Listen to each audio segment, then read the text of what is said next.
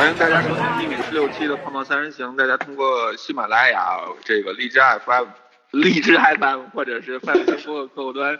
搜索“胖胖三人行”并收听就行了。那我们这一期这个呃，先介绍一下嘉宾吧。嘉宾这个又是上一期来过的田螺，你们都认识的田螺，这个人又来了。然后还有那个我们的好朋友邓岩，就是宝宝有话说的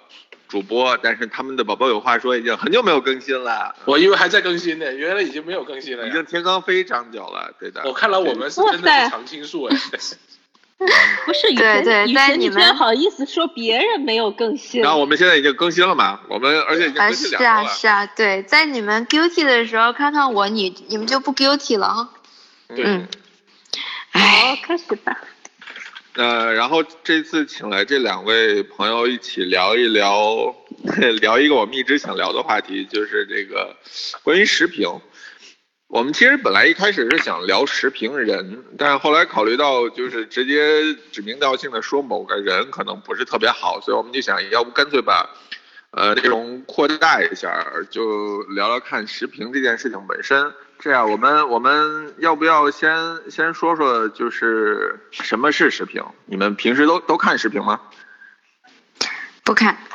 哎哎，好了，本期节目到此结束。好，谢谢大家收听，谢谢大家，我们下次再见，晚安。我我我看一点点，我但是我看的很少，我只看特定几个人的。嗯，比如就是我可能认为说这个人他在某一个领域非常有研究，然后他真正吃过很多，而且他文笔很好，可能我这几个条件筛下来就是我愿意看的视频。嗯，比如以前。曾经，但是但是好多人现在都不怎么更新了。比如曾经我们我跟雨前讨论过的一个就是写日料的，叫做 Day Day 的，就是他是在他是生活在东京，然后基本上吃很多很多 fine dining 的日料的餐厅。呃，每一家餐厅他可能都吃的次数非常多，比如二郎他可能吃过二三十次，那么多次，哇塞，对对，然后他吃过二三十次，所以就是我相信他的这个评价是非常公允的，就是他是基于多次体验来吃，而且他可能是同时横评和纵评多家餐厅，就比如说寿司，他可能就同时吃过好多家，然后他会比较不同的派系、不同的师傅和不同的时节的东西，然后同一家店它也可以纵向比较不同的季节和师傅的本身的成长的不同阶段，他可能三年前是什么样子，三年后是什么样子，所以我觉得这样的话，我我就很愿意看，而且他文字也很好。嗯，他的文字好，完全是因为就是积累出来的。就是当你在一家店吃成嗯熟客之后，你可能对他家店他的就会跟新人不大一样。它的文字有两方面，一方面是内容非常的详实，就不是像有些食评说，哦，今天吃了一个东西，入口即化，好好吃，就没有词儿了。对，然后对，对然后他的他的东西他会很很详实的说，呃，为什么这个是好的呢？它这个寿司中的空气感，它的这个派系它的寿司的手法跟其他派系有什么不同？而且这个不同并不是呃师傅跟他说的，而是他确实有体验，就是这是一方面。另外一方面，他的文字的功底很好，就是让我整个可以沉浸在这个体验当中。嗯，就是是虽他他他他推荐的餐厅我通常都吃不上，但是我还是很想看，对对对对对，但是 但是可惜的就是他现在不太更新了。因为人家现在已经创业了，嗯，嗯，创业做什么？已经在在就是做那个会员制的呃餐厅的预定。预定，对，他会经常做一些活动，然后都是针对但是他那个他那个是他那个预定基本上也就是可能没太正经做吧，我感觉啊。对，并不是一个非常指这个但但生活是 但是 anyway，就是这是我比较喜欢的一个视频作者，嗯，对，中中文语境下的视频。嗯艾艾琳，艾琳正好提到了一个很有趣的一个点，就是，呃，刚刚艾琳讲到了一个东西，就是不是这个师傅告诉他的内容，或者说不是这个师傅说的，就是很多视频我们会看到那些那些师傅会讲，说，哎，这这这个菜怎么怎么好，他从哪里哪里来的，对对对他那种有点像通稿一样，你知道吗？对对对对对，然后、嗯然后会会会告诉你用了什么什么技法，巴拉巴拉巴拉讲了一大堆，然后最后你会发现这个东西一点也不好吃，或者说它完全不是师傅有可能你会你会你会被欺骗，就是你会被灌输这个理念，说这个东西这样是对的，因为这是师傅告诉你的，或者餐厅告诉你的，但实际上有可能他就在瞎扯啊，对吧？对对对，最典型的就是，比方说，我 我记得那个有有个师傅很光明正大的跟我说，对，这个是我们餐厅的这个牛肉，是来自日本的和牛，非常光明正大的把这句话讲了出来。然而我人是在中国，那我们都知道中国是不可能有正经的进口的日本和牛，最多只有走私的。那比方说，我也遇到过有师傅会会在那里说说熟成的鱼肉是最好的，或者熟成的吞拿鱼是最值钱的。但其实很多时候，很多餐厅只是因为把卖不完的这个肉放多了几天，然后他会称之为熟。这些这因为些都是因为这个问题是是一个累积下来的，就是师傅本身可能就不是很专业，对然后写这个东西的人本身就更不专业，就是他既不去查这个师傅的话，然后对行业可能了解不够，所以沿袭对，我下来的还觉得这些事情，还有还有一个问题就是说，有很多这种感受、感官上的事情，每个人的敏感度是不一样的。所以，当有的人嗯他可能没有这个敏感度，他能够接受的、能够听懂的，就是说，就是这些比较呃比较硬的这些信息，嗯比如说嗯这个东西从哪儿来、怎么做，这些他能听懂。但你跟他说，比如这个东西一开始的层次是是什么味道，然后之后是什么味道，最后它有一个什么 hint，他可能 get 不到。然后所以，所以，所以传说中有些人那个每逢去日料店必问这个鱼的产地是哪儿，是吗？我觉得这个可能是要建立在某种基础之上，比如说你熟知某某产地的某个食材的特点，当你叙述的时候，你其实你你的你的潜台词是应该让对方能感受到说，哦，这个地方的这个食材之所以特别，是因为什么什么就。是以前说的这种，嗯我也听说过，因为很多人他就是可能以食材，比如他一说金枪鱼，他就言必称大间青森大间的金枪鱼，但是有可能他可能根据时令啊，跟别的很多很多因素有关系，就是你非把这个产地摆在最前面，我觉得你可能真的对食材没有一个全方位的一个了解。嗯，而且就是我，你看春节之前，以前跟我说要录一期关于食品人的，然后我才去看，开始看视频，然后我看的视频里没有没我没看到过一个视频，就是我看的是英文的，在英文世界里的视频，它没有讲，就是说这个东西是哪儿来的，或者说他的做法有多么多，他们都讲的是这个东西吃进去的感觉。他们不会说去嗯盯着厨师是怎么做的，然后他们主要是，嗯、会描述作为一个食客你的感觉，就就好像就是说要告诉他的读者，如果你去这个餐厅，你会感受到什么，而不是说如果你去这个餐厅，你一定要点从哪儿来的牛肉，或者你一定要看着师傅他是怎么怎么做的。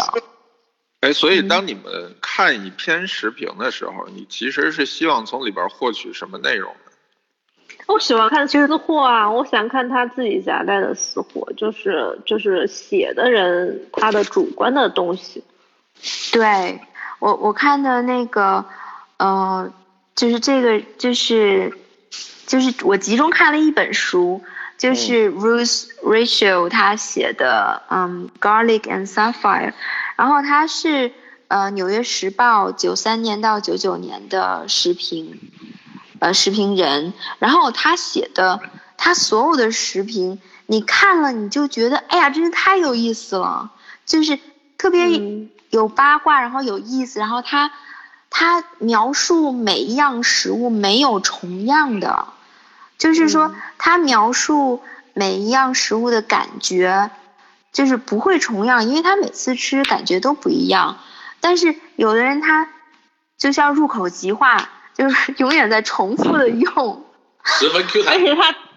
而且他也不管这个食材是不是适合这个形容词。嗯，对对，但是你看我这盒专业的食薯片入口评人，嗯，就是专业的食评人，他写的时候会马上让你就代入，然后能够嗯感觉到他当时的感觉，而且他还他有主观的私货的地方，他也有非常客观的，就是有有批评这样的。所以你是嗯就是把它当故事一样来看，是吧？你没有办法不把它当故事，就是因为你如果你如果跟着他体，好像跟着他体验了一次那一次用餐，它就像是一个还原的一个故事，对，呃，你有身临其境嗯感。今天我早些时候跟蒋勋聊这件事儿，然后他他提到了他喜欢像说明书一样的视频，为什么呢就？是就是，呃，他他见过一个一个一个小伙子写视频，就是因为那个小伙子本身职业就是就是相关从业人员，所以他写的视频就就完全像说明书一样，就会跟你分析这道菜里他到底用了什么技术，然后怎么样哦处理的每一个部件。那是因为蒋勋是厨师吧？对对呀，对呀，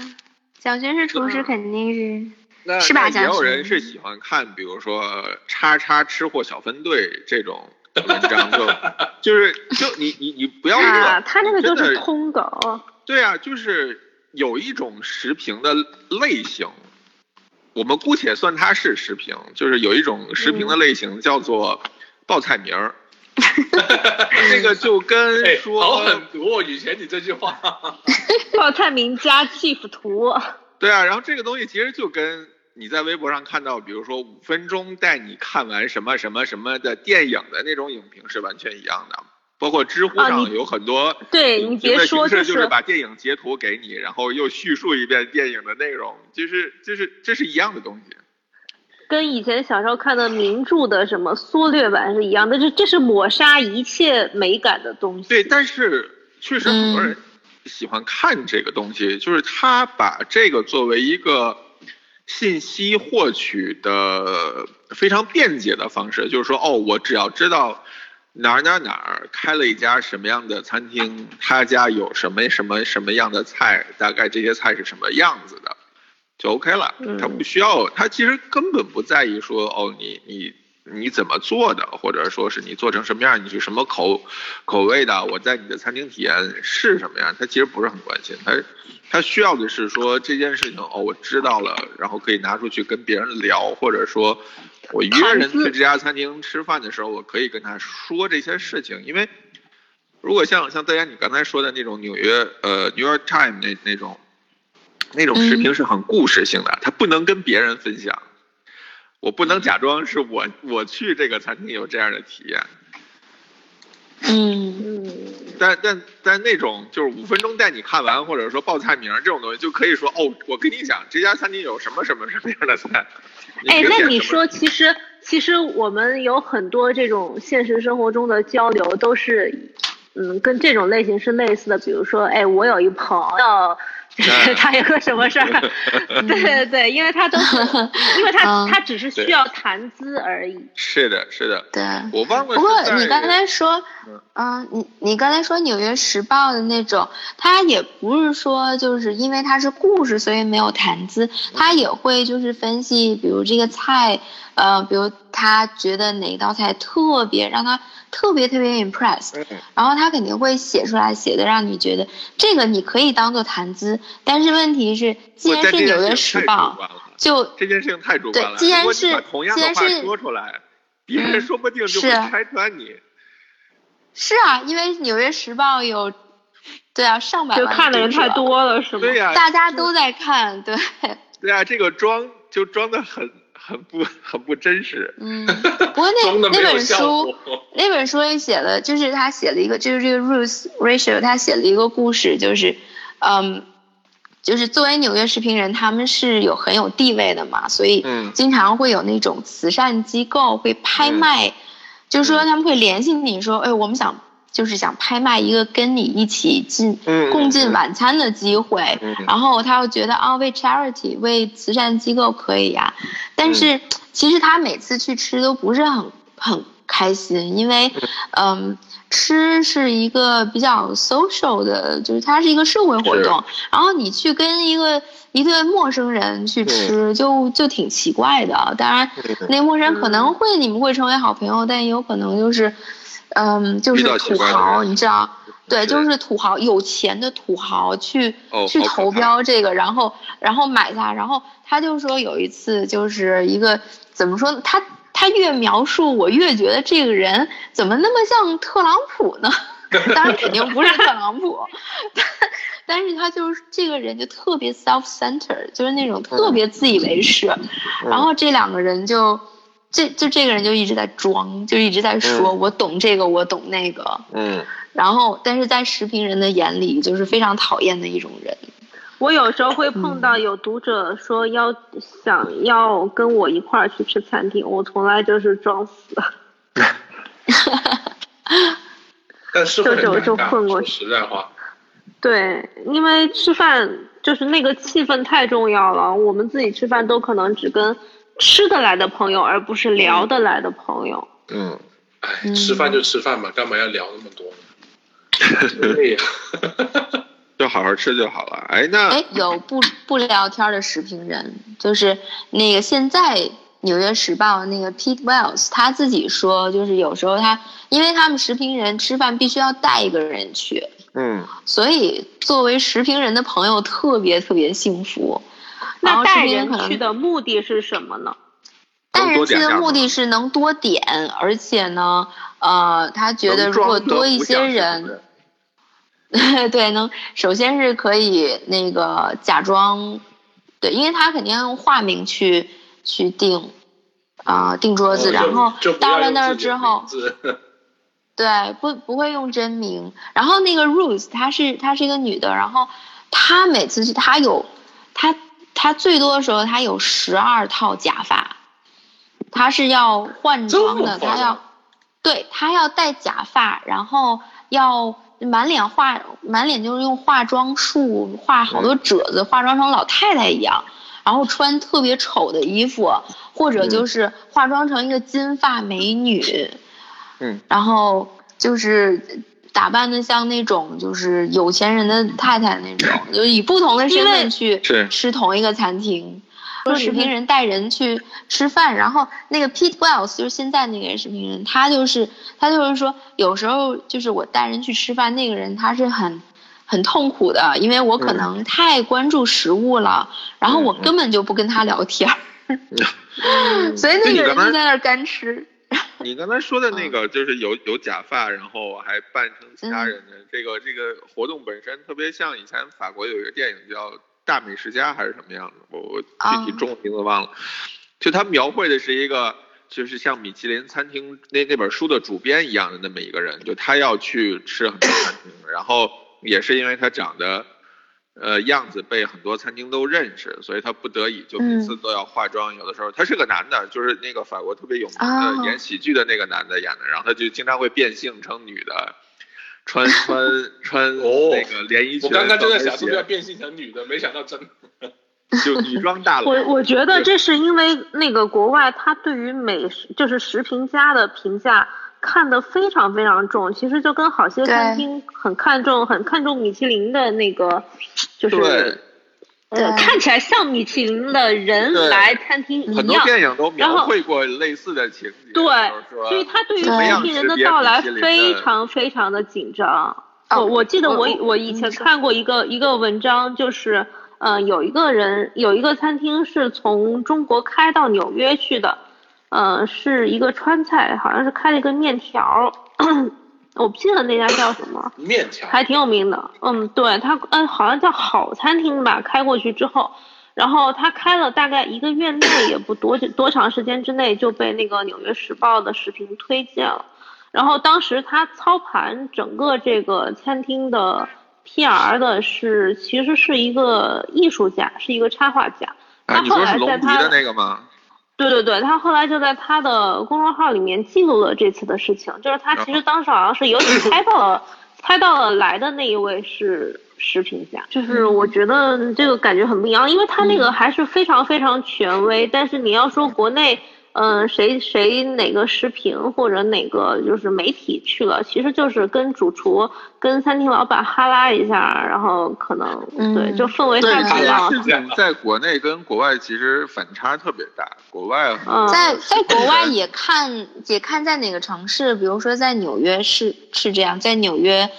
纽约时报》的时评人的地位非常的高，但是你要，但是就刚才说的那个 Bruce，他以前在 L A 在。洛杉矶的，呃，洛杉矶时报做时评人，然后基本上餐厅都不知道他是谁，就是也不去关心这个这个报纸的时评人是谁，就是大家都觉得哦，你推荐就推荐吧，所所以就是，但是纽约是纽纽约时报，对，纽约是一个很特殊，因为纽约时报它只报纽约的餐厅，然后纽约是如此特殊的一个地方。然后《纽约时报》的餐厅评论就是食评人，他有什么样的地位呢？就是，呃，比如这个 Rachel，他在他是九三年去去做那个食呃《纽约时报》的食评人的，然后他他呃一开始他写的第一个就是比较有名的餐厅是 The Cirque。然后 The Cirque 当时就是非常著名，就是基本上名流都会去的这样的餐厅。然后这个餐厅呢，他是先化妆去的，化妆去的时候呢，就是基本上所有的 waiter 就所有的服务员都不理他，然后就就是那个时候阶级分化还是非常明显的，而且这个服务员会让你深深的了解自己在这个。自己身在哪个阶层？哦，对他们，他们会就是他们的一些反应啊，或者他们说的话呀，就是，就就让你明白哦，你是否属于这里。然后，然后他，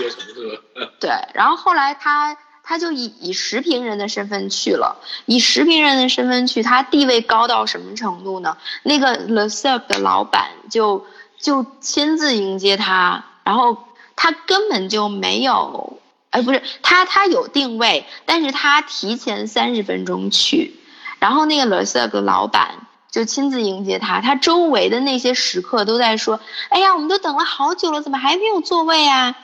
然后那个老板偷偷跟他说，就跟这个 Ruth 说，啊，这个西班牙的国王在吧台，但是我已经为你准备好你的桌子了，就意思就是说。你比西班牙的国王的那个身份要高。后来这个 Ruth 就觉得啊，你也就是开玩笑，你也就是想奉承我这样说的。后来 Ruth 的那个同伴就跟他说啊，那个真的是西班牙的国王，就是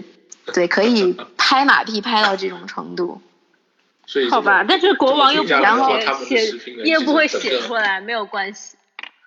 嗯，然后比如说，嗯，那个时候美国的国务卿会直接打电话给他说，我要在纽，我要去纽约，我应该在哪儿吃饭比较合适？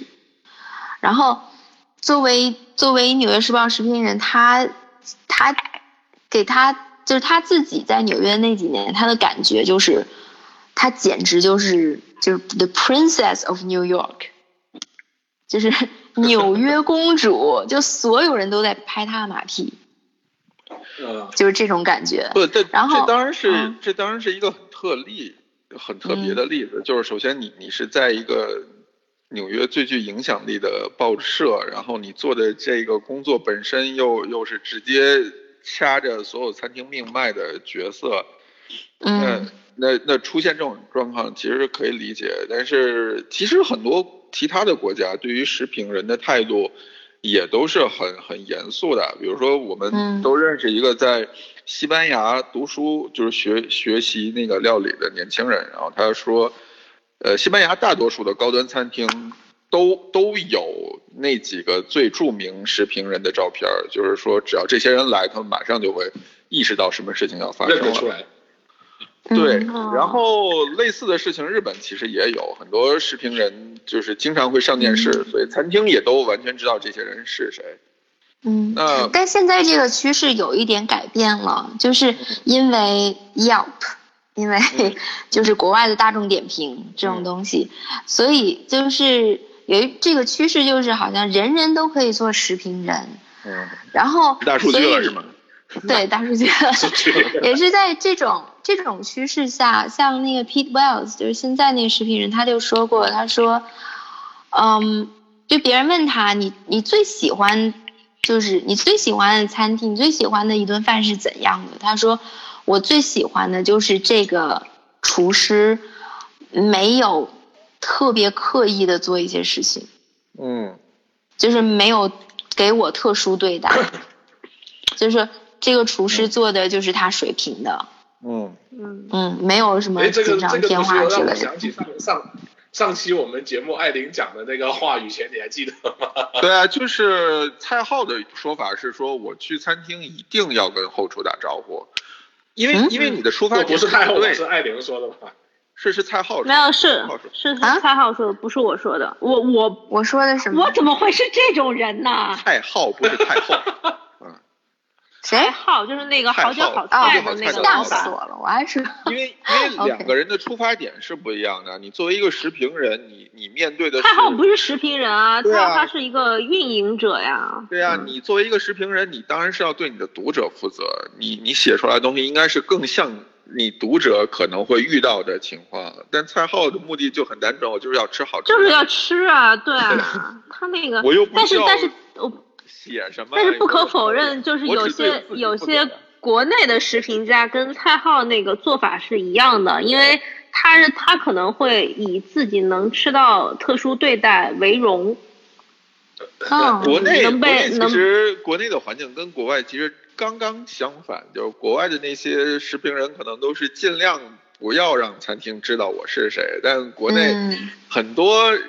我们姑且称之为食评人，他们他们非常希望餐厅知道我是谁，就是他会主动的。你知道他们有时候会很很好笑，就是他们会跟餐厅亮一下，说我是大众点评的那个几级的用户，啊，因为大众点评那个级别好像就是级别越高，就是就是会对权重有一些影响，还是怎么回事儿？然后他们就会说我是几级的用户，然后餐厅就会送点儿吃的呀，对对啊，送点饮料打个折呀，啊，对对，或者提前，比如说跟 PR 去订订餐厅，跟餐厅的 PR 说我是谁谁谁，然后我要订你家的什么什么什么，或者也有这种直接就跟餐厅说你把你们经理叫过来，然后跟经理说说我是谁谁谁，我我有一个公众号或者说我有一个微博的账号有多少粉丝，然后对开始，然后就开始用一些奇怪的诡异的话术，然后占便宜。嗯，但是就是你作为餐厅来讲，餐厅他是不太愿意得罪这样的人的，因为他肯定，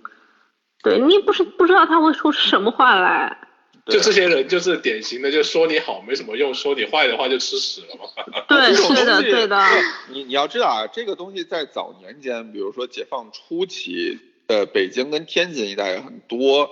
他们呃他们的这个行头和工具是呃是两个牛骨，然后上面会有很多小铃铛。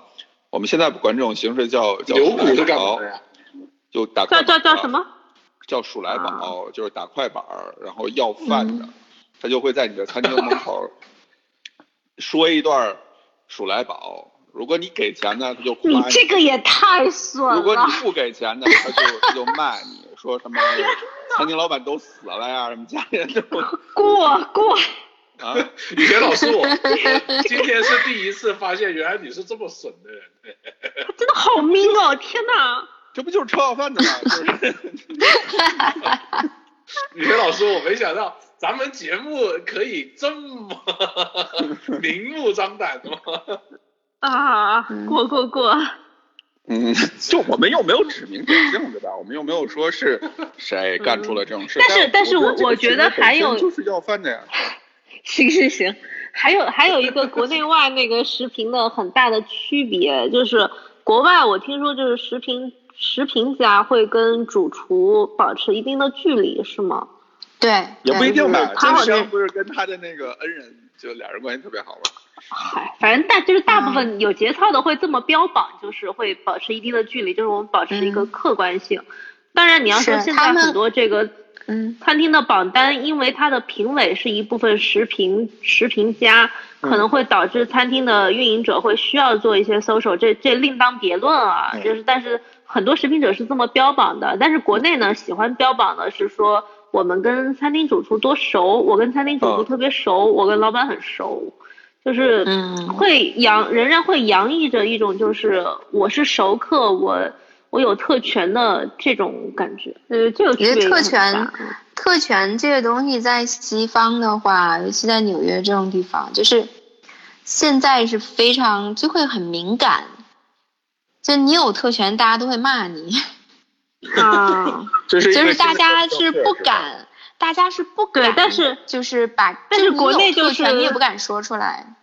嗯，是国国内就是我虽然讨厌你这种有特权的人，但我如果有特权了，我仍然会沾沾自喜。可国内在所有的领域不都是这样？所有的领域都是这样，对，所以所以就是在食品领域这样，我觉得也简直是太正常不过了。对啊，但没办法，这就是一件很精分的事儿，就是你一方面要作为一个推荐人，要推荐的东西是说我可以跟你站在同样的角度来看这件事，但同时你。你你又是一个被被特权服务的人，那就很精分，所以很多人做写出来的东西，是是你你作为一个客人无法感受到的事情。嗯，哎，你们之前嗯，就是在网上有一些大 V 互掐，就是好像就在比比谁的知识更专业，就比谁知道更多。嗯。那那种的？你们怎么看？就是有个人特别喜欢找我群的人，然后在那里炫耀说他有多懂一些知识。有有有，在知乎上是有了。然后你其实你每次写任何跟食物相关的东西，都会有一些人出来说：“哦，你这个东西不对。”呃，不是这样没我好，然后没我懂啊，或者或者什么你吃的这个餐厅不好吃什么的。对，或者说你觉得不好吃，那个人就觉得啊，你吃的还不够多。对啊，对你应该多吃。呃，这个餐厅其实很厉害的，你完全不懂，你是一个外行。对，我觉得 OK。我我说实话，我我觉得这件事情是 OK。虽然每次我看到我都会很生气，都想臭傻逼，你他妈懂屁！但但但其实你。你你就是大面上来看这件事情是就就是这样，你我不可能所有的事情都懂。你如果在这个这件事情上，你觉得你比我懂，然后你说服我，我觉得没问题。但是不，我我我觉得你要提出这样的东西，你就说说一下，就是那个你觉得到底是哪儿不对？我就特别讨厌键盘党，你知道吗？对，因为而且而且说实话，有很多事。不，而且很多事情是没有明显对错的，就是说你这个肉到底应该是五十二度还是五十七度，呃，其实没有明显对错，就是你说五十二度最好也可以，那个人就说我就爱吃五十七度也没有问题，但在这件事情掰扯的越细，就觉得越幼稚。嗯，就是其实还有那种挑事儿的，就是在。在微博上写一个特别长的一个长图片，或者一个很长的微博，说某某某你的那个文章哪哪错了，就有点那种与某某先生商榷的那种意思。嗯嗯嗯。就那个挑事儿的，一般是是本身水平是不是也有一点问题？我觉得。对，因为因为我一般看那种挑事儿的文章的里面错误也挺多的。对，就你你当当你立了一个。立了一个靶子，然后把自己放放到一个立场上，你就很难，呃，公正的评论那个人到底哪是对的，哪是错的。在你眼里，他所有东西都是错的，然后你就硬要找出一些东西来反驳他，就那那你自己本身的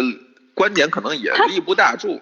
对，而且他到那个时候，他的那种反驳就特别的吹毛求疵，恨不得把一个错别字儿都揪出来，都很无聊。没有必要，就幼稚嘛，就很幼稚。嗯，反正我一般看到这种我就装死就过去了。不会啊，我不是很开心啊，就看大家吵吵成一团，我就哦。不是，就是他如果有些挑我的事儿的，我就不看。艾琳主要是说想有人在挑他的事，这个才是关键。以前老师，就不是啊，就懒得看嘛，就干嘛浪费时间？但是你又对啊，你又不给我钱，又不给钱，有什么好看的？嗯，不过我觉得这是一种就这是一种自信啊。因为不自信，不自信的人才会去去反驳。不能叫自信吧？在我看来，这叫无知者无畏，就是不不不，我不是说他们自信，我说是不去反驳，不去理他们，是一种自信。太后是在夸我，OK？是啊是啊。哎，脸皮厚的人真的，哎。因为我以前对对他们那也是也是一种另一种自信。对啊，就不知者无无知者无畏。你知道的越少，你就越觉得自己是无比正确的。对，所以有时候我看那些在，就是其实都是你们转发给我的，在微博上有有人在吵架，有大 V 在吵架，然后就两个人就是就是打乒乓球一样，哎你来一下，然后我还要回你一下，我觉得哇这两个人都好像都不太好闲啊，是吧？对，一个好闲，还有就是，你你你们怎么都那么觉得自己完全正确呢？这个，对啊，就就变成了 ego 的较量。是，那就就很情绪的抒发了。我之前跟跟蒋勋聊的时候，也也提到，就是说，呃，在评论食物这件事情上，其实是一个。呃，没有办法客观的事儿，就是无论你从任何角度出发，都是一个主观的主观的评价。每个人每个人的角度或者每个人的饮食习惯都都不一样。呃，对。然后两个人为了一件很主观的事情吵在一起，其实到后来就只有情绪上的内容了。你其实输出不出来什么太有太值得看的东西。不过食评人受到攻击也是。很常见的，尤其是尤其是在报纸食评人换届的时候，嗯，换会觉得说不如不如前一个，对啊，对，大家都觉得前一个是最好的。首先，那个像这种大报纸的食评人，肯定首先他们都是，比如说，嗯呃，厨师出身或者记者出身，都是首先他们文字要写的特别好，肯定都有自己的风格，然后他们选的餐厅也会有自己的风格。就比如说之这前几届有一个 Brian Miller，他就他就喜欢那种呃老钱，就是法式餐厅，就特别经典的那种，他就特别喜欢那写那种。后来呢，这个这个 Ruth 他去了之后，他是你想他一直在 LA 生活，在洛杉矶那种就很多华很多亚裔的地方，所以他对这种呃亚裔的食物就很了解。呃，然后他到了纽约之后，他就他就很喜欢写那些就是民族食物，比如说韩韩国人的、日本人的，呃，就是中国人的，对，异域风情。但是他也会，他会被编辑提醒，就是说，呃，你你不能代表，呃，就说你。你不能觉得纽约人都是白人，就他他有一次会写，就是啊，这个代表了我们纽约人怎么怎么样，他会说，那有很多亚洲人是纽约人啊，就是纽约人是亚洲人啊，就是在那个年代啊，像他这样去写这种呃亚裔的食物，已经是非常超前的事情了，然后就收到了无数人的批判，就是无数的读者在投诉他，然后他说把之前的那个换回来吧。所以基本上每一届换届的时候都会有这种情况，嗯，就视频人就一定要非常自信，就是他看了这些就觉得，不是死不要脸，就觉得 哦，你们你们就是脑脑筋比较死板嘛。那那视频人会被公关吗？如果你要是这么，嗯，你很自信，你很自信就不会被公关了呀。就为什么那些餐厅都把视频人的照片贴上去啊？就是因为他们很难被公关，你一定要用。但但逻辑是这样，你贴这些照片的目的就是希望可以公关他呀，对吗？不，不是你贴这些照片的目的错吧？我觉得不是你贴这些照片的目的是为了让你的服务生认出他，然后给他一些好的就是保证自己有好的服务。但是不，我觉得，我觉得你对这个公关不的概念不对，你对公关的定义不对。公关的定义可能是就是更额外、更多的一些东西，而，而他们贴照片只是为了做好那那一次。就是对多的吗？公不，我理我理解的公关是两个人说好了，就是说嗯食评人说好了，可能我以一定的说好了利益来交换。哦，我对那不大可能。说实话，现在即使在国内也很难有说，哦，我给你多少钱，你帮我哦写一个哦，是是这样，就是你说的你那个这是太外行了。就你说的公关是给他给他好处，就是给他私人的好处。对，但是但是但是为什么贴他照片儿，然后要伺候他伺候的很好呢？就是其实这个食评人他不会从你伺候好里得到什么好处的。不，你伺候好了本身就是好处了呀。呃，是，他是得嗯到了一些享受，但是他其实他那就是为什么他要他要来一个餐厅要来四五次，而且要化妆来。对，那是因为他不想被公关嘛。呃，对对他不想被公关，但是你说的你知道他公关他们去不一样。对他们去吃饭都是不用花自己钱的呀。我知道，不，我的意嗯思，我的意思是说，当你作为一个视频人去吃饭的时候，被嗯特殊照顾了，这件事本身就是公关了。就公关成不成是另外一回事儿，但餐厅的目的是试图要公关你。嗯，好吧，你要这么说也行吧。嗯 我能我能理解以前说的这个话，虽然是有点怪怪的。嗯，但不，是但是因为我直接现金交易，说我塞给你一沓钱，然后我你也不用来吃，然后给你写篇什么什么东西，那那个。但是，呃，国内的嗯那个就是环境可能会非常直白。它一般是怎么样操作的呢？它可能是有一些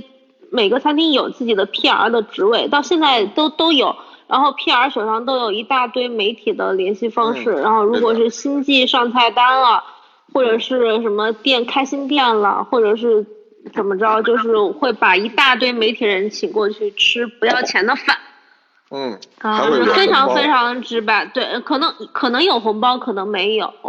就是，但是然后会最后肯定会有通稿，就是说请大家从哪几个点来写这些东西，然后你放眼望去，当大家写的东西都差不多，好，都是同样的时间点的时候，你就知道哦，就是哦，请的人写通这样稿，啊，这这种事情在国外就，比如在纽约就不太可能有，因为比如说你准备了，就说你说哎，我们有一个新的 menu 或者我们有一个新的厨师，你觉得自己很牛逼，但是你可能不太敢去请人家来，就是就说你来我们这儿吃吧，因为你很可能嗯。给自己招了一身。带来麻烦是吗？对，就是人家就你就是你有时候吧，就是不是每个人都知道自己几斤几两，那是然后嗯，其实对其实国内厅而且国内的这种方式，国内这种方式，我觉得它可能不太像是实评价，它其实是更像是一种媒体的发布。对啊，就像是什么嗯叉叉吃货小分队或者叉叉，对对对，这是卖广告的。他可他可能说不上是实评，因为很多媒体都是以前传统媒体其实就那么干的，他们从那个时候就延续下来。现在好多传统媒体的人，对他就是作为一次免费是会广告。混淆这两者之间的区别的，因为嗯很多广告写的就很像食评。对对他以对持平的方式去卖广告，我觉得对的这样讲对的会比较准确一点。哎，对对对，你说的这是是是，对对对对对，所以很很容易让人误会。这种可以大家区分一下辨别出来到底这个人是在卖我广告，还是说他他真的是在评论某一个事情。因为嗯，确实我们看到的大多数的视频，或者说大多数我们以前以为的视频，跟广告其实是没有任何偏差。那那我来问一句，这个田龙老师作为一个活的呃食评人，嗯你有被公关过吗？肯定有吧？呃，有有好几次有餐厅邀请我，然后后来我没有写稿，然后后来他们就不邀请我了。他们是他们是让你免费去吃吗？对，他是这样，他就是我们这一季有新的菜单，嗯，你可以那个我们哪天哪天有一个这个晚宴，大家一块儿来吃，还有谁谁谁，我我一般会先问清楚，我说有发稿的需求吗？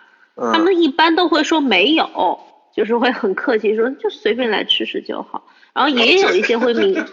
也有一些会或。也有一些会明确说要发一下，然后要发一下，我就说不方便，我就说可能我那天人在外面啊，我不在北京啊，然后就是找各种理由给他搪塞过去。你这么委婉啊？为什么搪塞过去发稿嘞？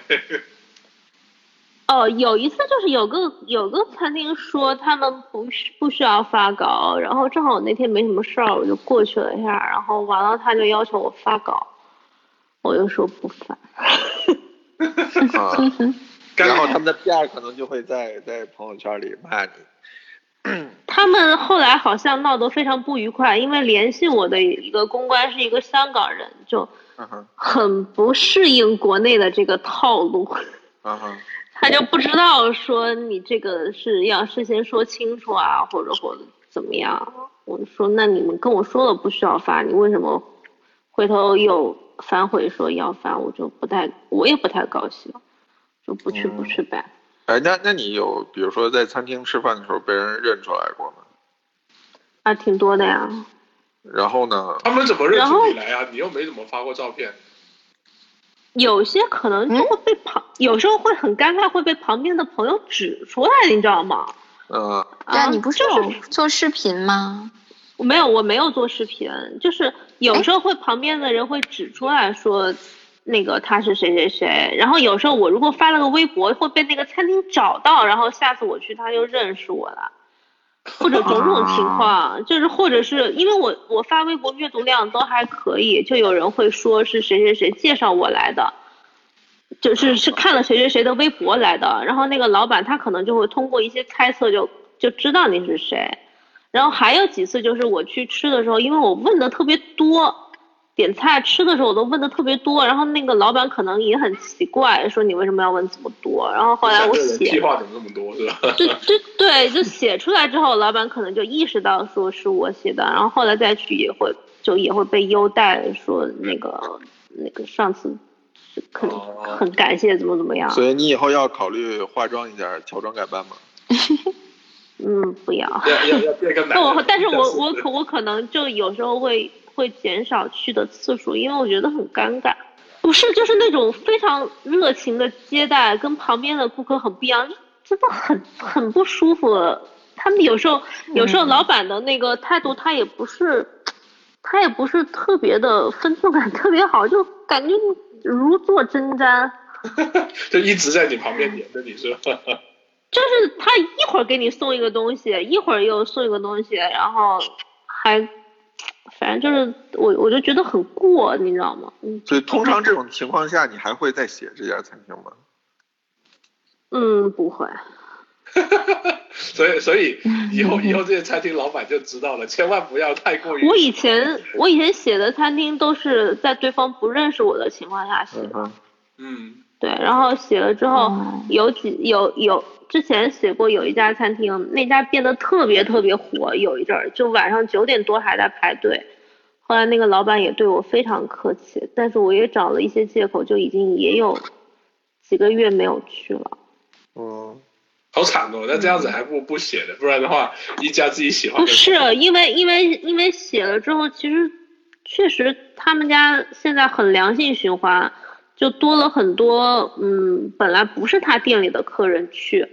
然后那些客人又一传十十传百，他们生意确实好了很多。所以可能站在他的角度上来来来讲，他觉得就很希望，就不管他是希望我继继续宣传还是怎么样，他可能就会对我特别特别客气。嗯，但是对我觉得很怪。不下去了，记得请艾琳过去写一篇视频。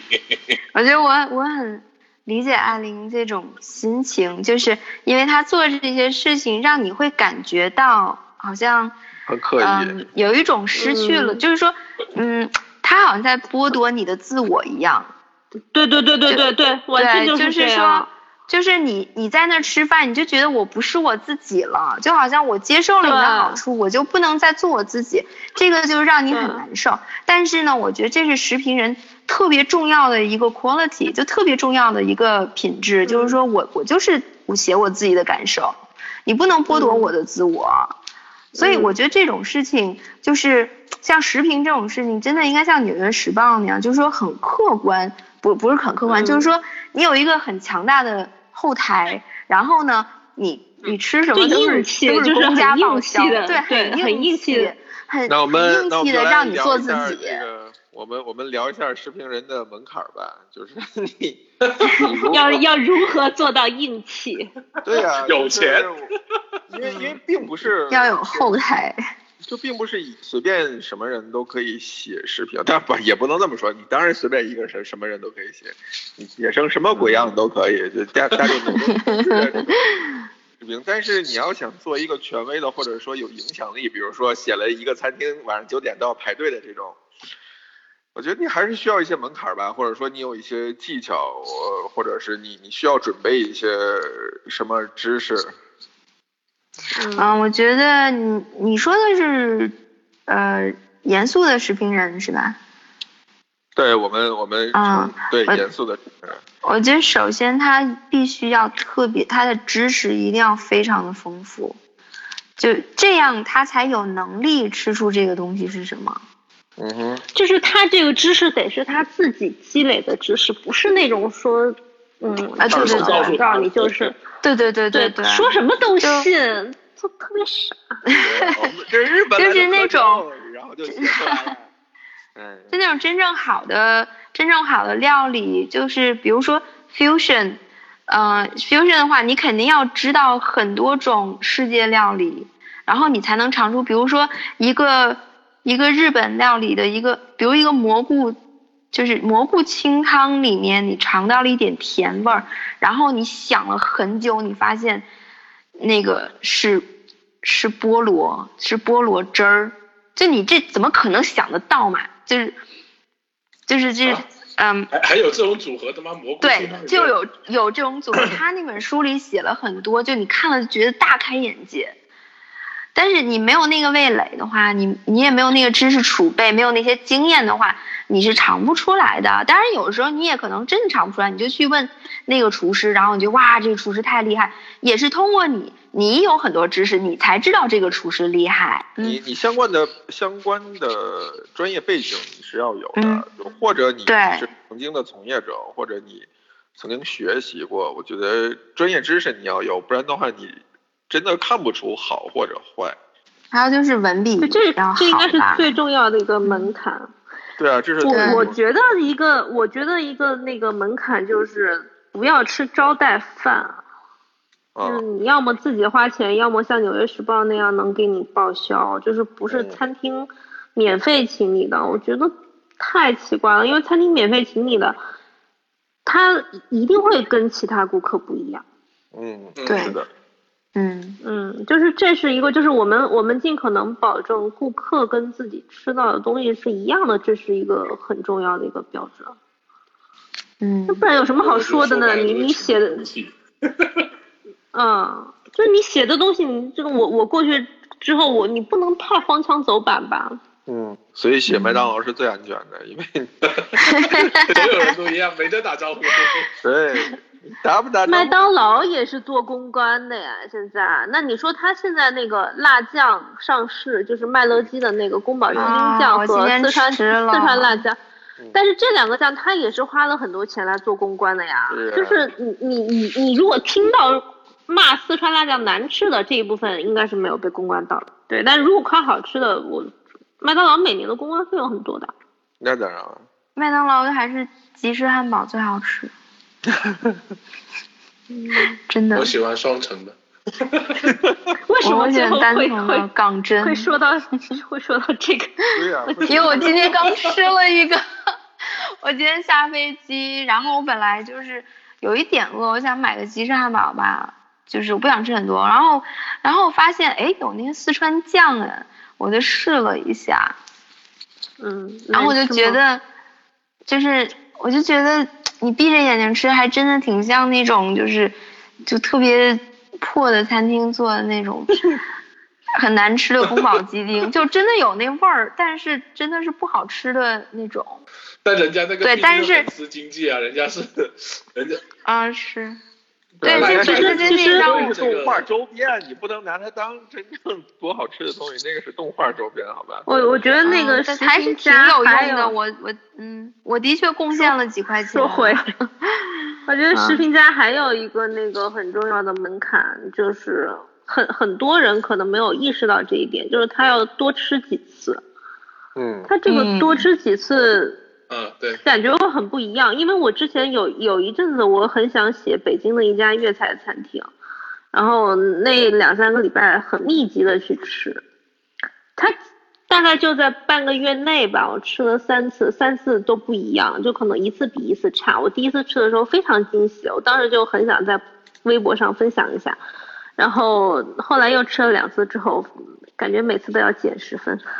对啊，稳定性不是米其林最重要的这个衡量标对准。，但是其实很多食评家，嗯，不能说食评家吧，就现在正在写食评的人，因为他他感觉是在以量取胜，就是嗯他每次吃一个就嗯写一个，吃一个就写一个，他没有，并没有深刻思考到这个稳定性我觉得你你也要考虑一下客观性，就是国内的餐厅啊，真的是没有什么，真的是不稳定是吗？对你每次去同一家餐厅，你真的是嗯那么它吃不出来天壤之别。那可能他就并不值得写，不是吗？但是如果你以这个标准的话，我觉得北京值得写的餐厅一只手可能那北京北京值得写的餐厅嗯。本来就不多呀，这并不是这并不是食评家的问题啊，这是餐厅的问题。Amico 是一个，嗯们是一个，Amico 很 B 这对就是值得写，嗯。嗯，就是就是食评家，你当你抱着这样的准则的时候，你如果，我觉得这应该是会有一种良性循环，就那你逼的食评家，他就只能写麦当劳跟什么聚宝园涮肉这种。不要写好了，本来就不需要那么多食评家，不是吗？哎，那北京本来的食评是没有没有那么多要死写的啊我觉得还有一嗯个就是，也不是食评家的门槛，是一个文化氛围的问题，就是嗯就是这个 culture，就是这个这当地文化的氛围。比如说中国，其实并中国是呃对有有有很多菜系，然后很非常的丰富，但是餐厅它并没有一个就是说像纽约那样，就是在纽约曾经的餐厅是一个划分人等级的一个东西，嗯哼，但是在在中国并没有这样，中国大家就是把餐厅当做吃饭的地方，也也没有人太多有这种就是就是这种追求，就是我要享受美食。呃，这但但其实跟我这话也是一个不能这么说，因为现在越来越多的人也意识到这个问题，嗯就很多人在讲什么消费升级里边儿，其实餐厅也算是一个呀，就是你你意识到了说这件事情可能并不只是填饱肚子这么简单而已，它可能承载了很多，有很多。你知道前两年国内忽然出现了一种东西叫做轻奢，这这个东西就是试图来划分你某个某个阶级的产物啊，它它就让你觉得哦，你来我这里吃饭，你就会显得很有档次。嗯，我觉得是小资小资的这个名词的升级版嘛。对呀、对，不过这是哦其实是一个降级版，就是你其实你要花的钱比小资要低，但是你试图得到跟小资差不多的品质啊。嗯，我觉得可能是中国餐厅的历史太短。嗯，因为你想，餐厅遍地而起，其实才才九十年代、零零年代才开始的，对，所以可能还需要一个很长期的发展下去，可能大家才会才会慢慢的就是有沉淀。嗯，包括时评呃类型的文章也好，还有时评人也好，也都还在成长阶段，就慢慢来呗。这这件事情你也急不了，毕竟我们我们还是一个新兴的 这个发展中国家嘛。嗯嗯我以为你想说我们还是个孩子呢，吓了我一跳。对，就比如说《纽约时报》，呃，像像中国没有报纸会赞助你写写视频的，对吧？就是说，这种呃正式的媒体，呃，有吧？以前卷爷不是在媒体里面做吗？但他那种嗯算，嗯，就是大发行量他的。他那个其实算广告，就像刚才我们嗯提到那种广告一样。不是他那个媒体，嗯，影响力不够呀。嗯，因为你像《不纽约时报他们够跟有没有是两码事。那是有还是？你你可以有，只是影响力不够啊。然后比如说，嗯，在九十年代的时候，呃，《纽约时报》的时评人一个星期的饭补是一千六百美元，哎，一周，sorry sorry，一周一周的饭补，对，吃饭补贴一千六百美一周不是一元，个星期吗？对啊，一周啊，我刚才说一个月吗？哦，对不起，嗯，好，就是一周？对我可能以为我说一个月，嗯、因为我可能也下意识觉得这个很多。然后你要换成人民币的话，就是确实是挺多的啊，一千多。就是一万六人民币，就换成现在就是你计算通货膨胀，通货膨胀到今天大概就是一星期一万六人民币就给你吃。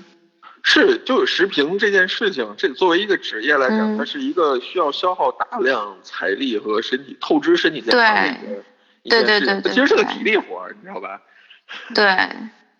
就你你没有点儿，就如果你但是个私人想做视频家，嗯那你就家底儿就非常厚，就但是说好像在国内呃变成了一个嘴皮子活儿。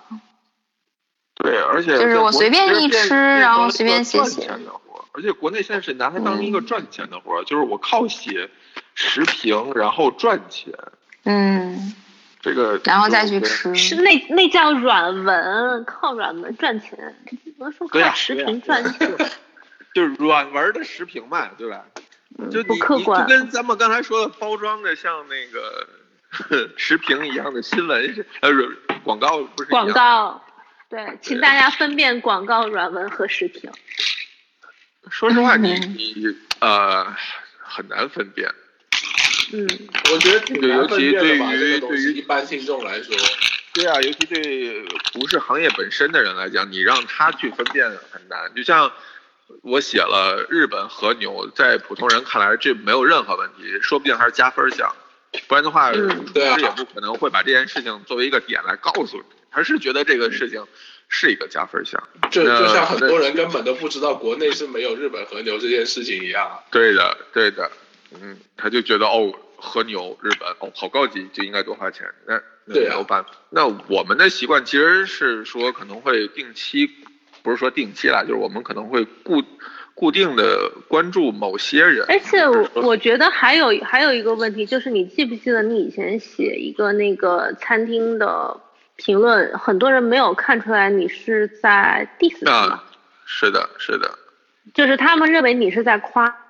对但是实际上并不是。对，那那其实我是故意那么写的，就是我我试图找到一个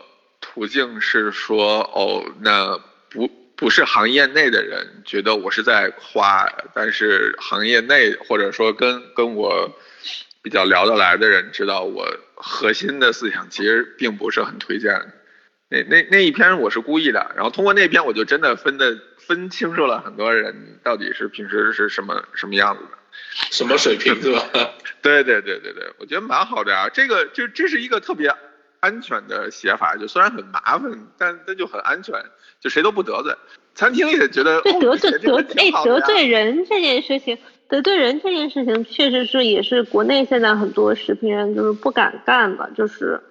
对我肯定不想得罪餐厅，嗯也是不硬气的一部分。最近《纽约时报》近几年有一篇，就是一个超级超级豪华贵的餐厅，然后得了零星，得了零星是指什么？就是零星就是就是怎么说呢？如果这个食品人他去了一个餐厅，他觉得这个餐厅好糟糕哦，然后他把所有糟糕的点全都写出来了，最后会给他一星。嗯，但是这个呢是给的零星，因为他就觉得你这个餐厅就是就倒给傻子的嘛，，对，然后就是说。嗯，嗯，就这个餐厅所有菜都是几百美元，几百美元就超贵，然后他点的呃就是便宜的，比如一个西洋菜拌拌那个啊瓦萨比啊，啊 十八美元。西洋菜拌瓦萨比要哦十八西洋菜，西洋菜不是广对东煮汤的那个吗？啊，那个可以拌反正瓦萨比吗？呃，然后它的主菜都是真的就是几百美元一道菜，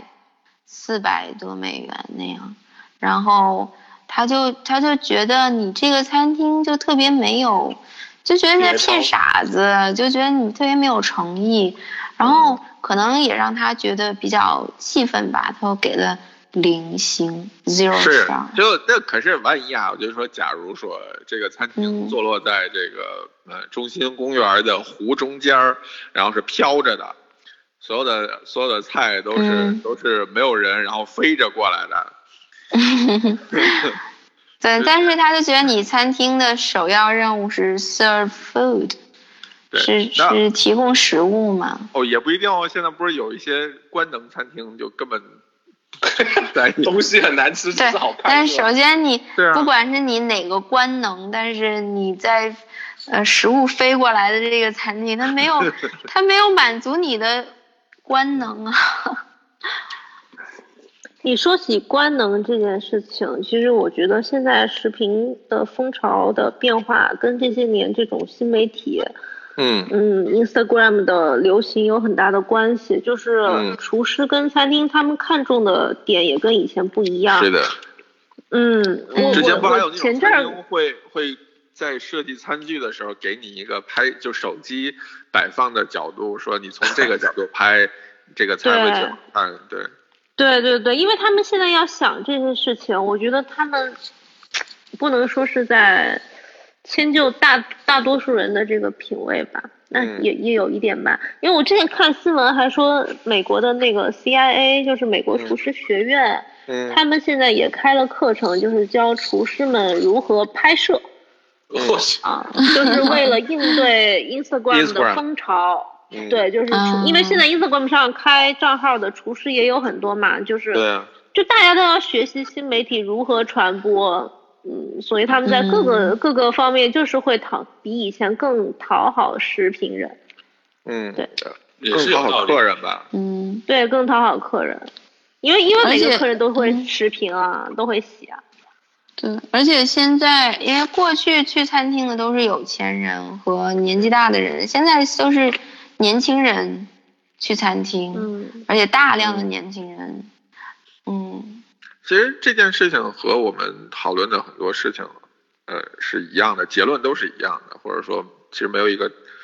什么样的结论，就是信息太多了，以以后的信息来源可能会更更多，就是如何你你如何分辨或者你如何挑选你你你需要的信息才是最难的地方。就当所有的厨师都知道怎么拍照的时候，那你怎么来判断他这张照片的真伪度，或者说你你从这张照片里能读到多少的信息，才是你需要对，他。现在对，那那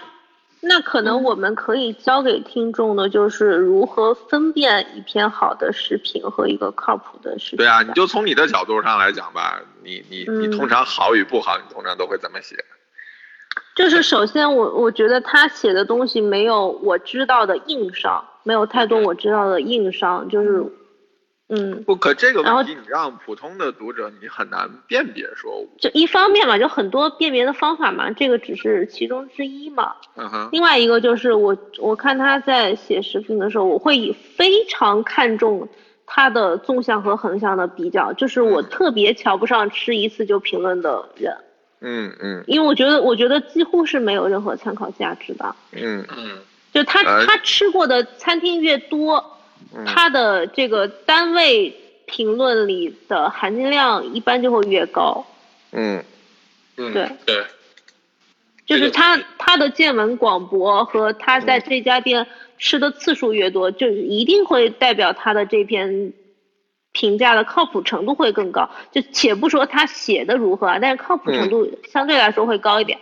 那这是第二点我的方式，第三点就是看他口味跟我合不合，因为嗯肯定个人口味嘛，有些人他可能他的口味就是跟你的不大一致，他喜欢的餐厅跟你喜欢的截然相反，那么下次你就不要跟着他吃好了，就这样。嗯嗯，嗯，这是我的方式。彬彬呢？我其实我看视频，我很多时候我几乎百分之九十五到百分百的时候，我都会忽略视频，因为我嗯从从开始自己吃之后，我就不太相信视频这个东西了。我现在更多的判断可能是基于，比方说图片呐、比嗯，比方说基于这些呃，就你更相信自己的判断是吧？对，就是我，比方说，我很多餐厅我会因为图片而决定不去，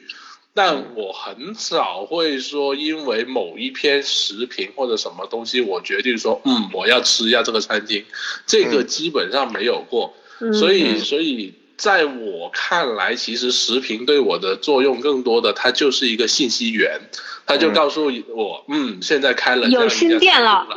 对，嗯没错，这就是视频给我的唯一的作用。对，你就适合去看那个什么黄页叉叉吃货小分队，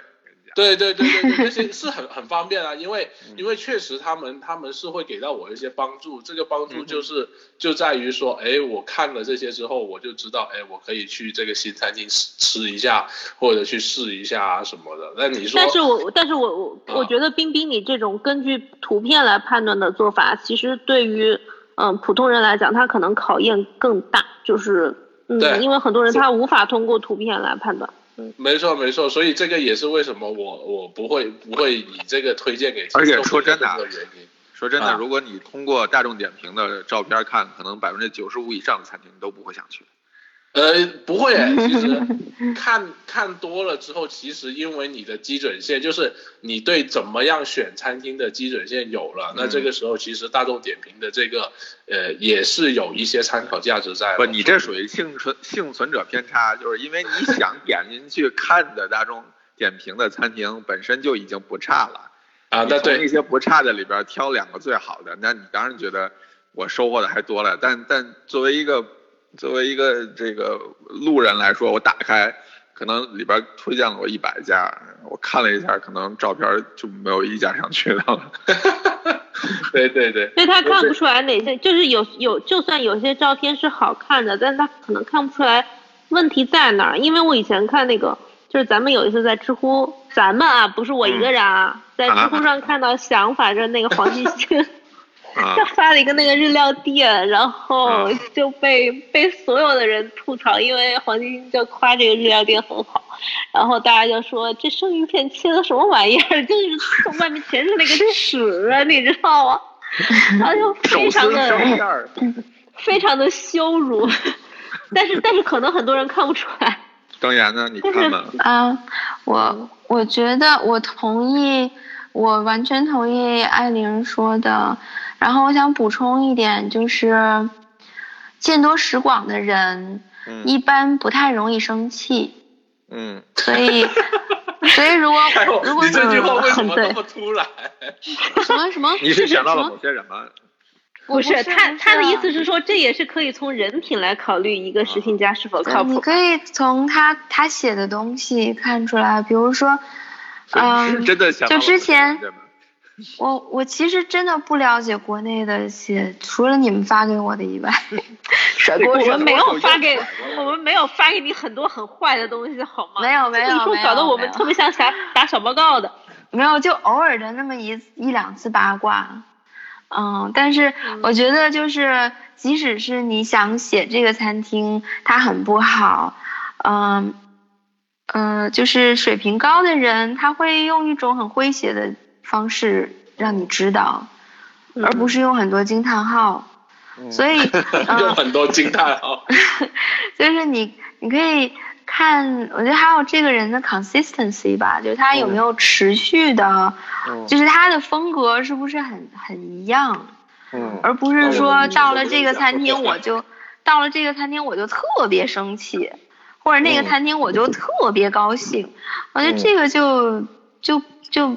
嗯，好像没什么含金量这种。嗯因为我是一个我是一个月亮人，所以我我一般看到情绪多过，我是首先会看到情绪，所以我通常就从情绪去判断。嗯，嗯，我觉得一个人如果他他很生气的话，如果他见多识广，见多识广的人他会更我能不能这么概括？就是如果一个人就是，呃，没比如他满口就是哥姐、爷们儿这种词儿，能不能判断他也比较只能只限于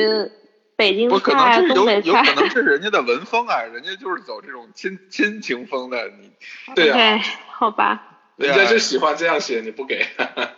对啊，嗯人家一是一个推荐 B 级美食的，你天天让人家往高大上的词儿上整，你哦，那那我觉得嗯。可能就是他如果持续推荐 B 级美食，我可能会对他推荐高级餐厅打一个问号，因为我以前有关注一个地方公众号，就是长沙的一个嘛，我长沙人。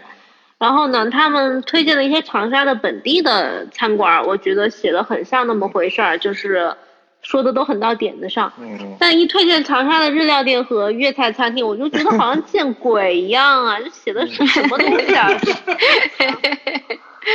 好吧。然后嗯观听听众们，你听完他们三个人之后呢，你们几乎可以得到一个呃知识点，就是没有任何的知识点啊。你跟着他们三个人走，你就是瞎了眼了。但是但是但是，有用的信息，胖胖三人行不就是这样的吗？还是对啊胖胖三人行不就是这样的风格吗？不就是什么最后都什么都不告诉人家吗？听我的，听我的，我告诉你们一个最啊，我们现在到这里结束吧。哎，哎先回去吧，拜拜。我我在录下后边的。我先把录音关掉了。跟你讲，嗯，食评这个那东西，你说吧。食评这个东西就像餐厅本身一样，就是在我看来没有对的食评和不对的食评。就像彬彬说的那个，我们是日本的和牛，在我看来没关系。食评我只分跟我口味一样或不一样这两种，我可能会吃一家或两家，口味不行，你写的再对我都不会再去了。你写的东西再糟糕，只要口味跟我一样，我也会继续去。这就是我最简单、最朴实的辨别食评的标准，完全看口味，不看其他的。但是但是但是，朋友们朋友们，雨前有好几次约我们吃的餐厅都不怎么样。对，因为就是 我都拉你们去去新店，雨辰老师什么都不用说了，对呀，我就是想想踩雷呀，但是又不想自己踩，就拉着你们一起踩啊。以前有一次还约我吃一个餐厅，然后那天正好我有点事儿没有去，他就回来就跟我说，他说：“哎呀，幸好你没去，不然你可能要掀桌子。是哪家来着？我已经忘了。”就那个你跟梦欣吃的那家什么什么江浙菜，对对对，所以就是我也是听朋友介绍的，我然后那家你这个朋友你已经拉黑了吧？你赶紧把他拉黑了吧。。就是这是第二家我听他去吃的餐厅，发现口味完全不对。然后这个人再推荐的所有的菜，我都不会再去吃了。这就是非常朴实的检验食评的标准，嗯就是你给我的口味完全不一样。哎，我的那我的你那个朋友圈里也有你这么几个拉黑的人，嗯，你那个西红柿没剥皮儿是谁给你推荐的？这个他跟我一块去吃的呀，他他跟我一块儿去吃的第一次还可以，然后第二次换了菜单，结果就他就没那么喜欢了。啊，我觉得是。那第一次他自己也夸啊，对啊，不然他没有办法拉黑我，而且是他要我带他去的。这 又不是你推荐的。我们又在说一些观众听不懂的话了，我们好啊好的，对啊，不要 说一些观众这样不懂话，好吗？不要再说黑话了，好吧？我们观众会时间也不懂了，会离我我们今天就到这儿吧。啊，今天就到这儿吧。啊大家晚安。我们也结束了太奇怪了吧 突然间就结束了。没关系我会把这个掐了的 你放心。好。那就这样吧晚安。嗯。各位拜拜本就到此结束大家拜拜。不投资给